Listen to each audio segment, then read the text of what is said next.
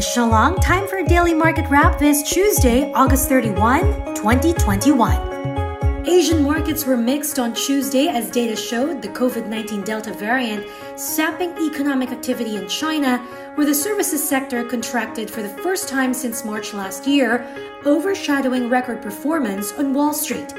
Philippine shares, fresh from the National Heroes holiday, were down at the start, but eventually finished higher. First, Metro Securities' Robbie Samson is cautiously optimistic, citing the surprisingly good performance of the index in August and the expected pickup in volumes every September.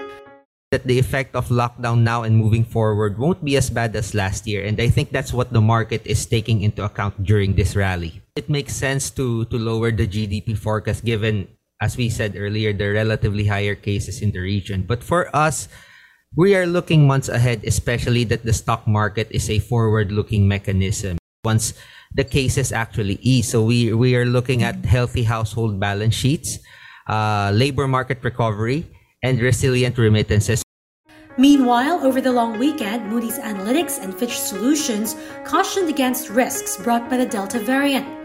Moody's Analytics says the Philippines and Indonesia will likely struggle the most with less effective COVID 19 policies due to vaccine shortages, creating uncertainty on the timing of a rebound.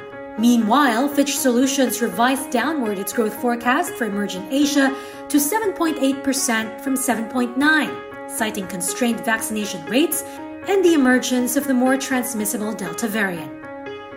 Corporate stories, AC Energy is launching a green bond and listing it on the Singapore Exchange with details on the size and terms to be disclosed at a later date. This is part of the company's $1.5 billion medium term note program approved by SGX this month. In other news, First Gen is extending its voluntary trading suspension for another day after receiving the tender offer from Philippines Clean Energy Holding to acquire 3 to 5.7% of the total and outstanding common shares of the company at an offer price of 33 pesos apiece. For context, Philippines Clean Energy Holding was incorporated as a holding company with an authorized capital stock of 10 million pesos and counts Valorous Asia Holdings as its controlling shareholder. Both are managed and or advised by global investment firm KKR. First Gen and this news channel are part of the Lopez Group of companies. Finally, Semirara Mining and Power, the country's largest coal producer, says it's turned over record royalty payment to the Energy Department in the second quarter of this year at a whopping 1.7 billion pesos. This after blockbuster earnings on the back of all-time high coal sales and higher average selling prices. And that is it for today's Market Edge. Don't forget to hit the follow button for the latest market action in the Philippines.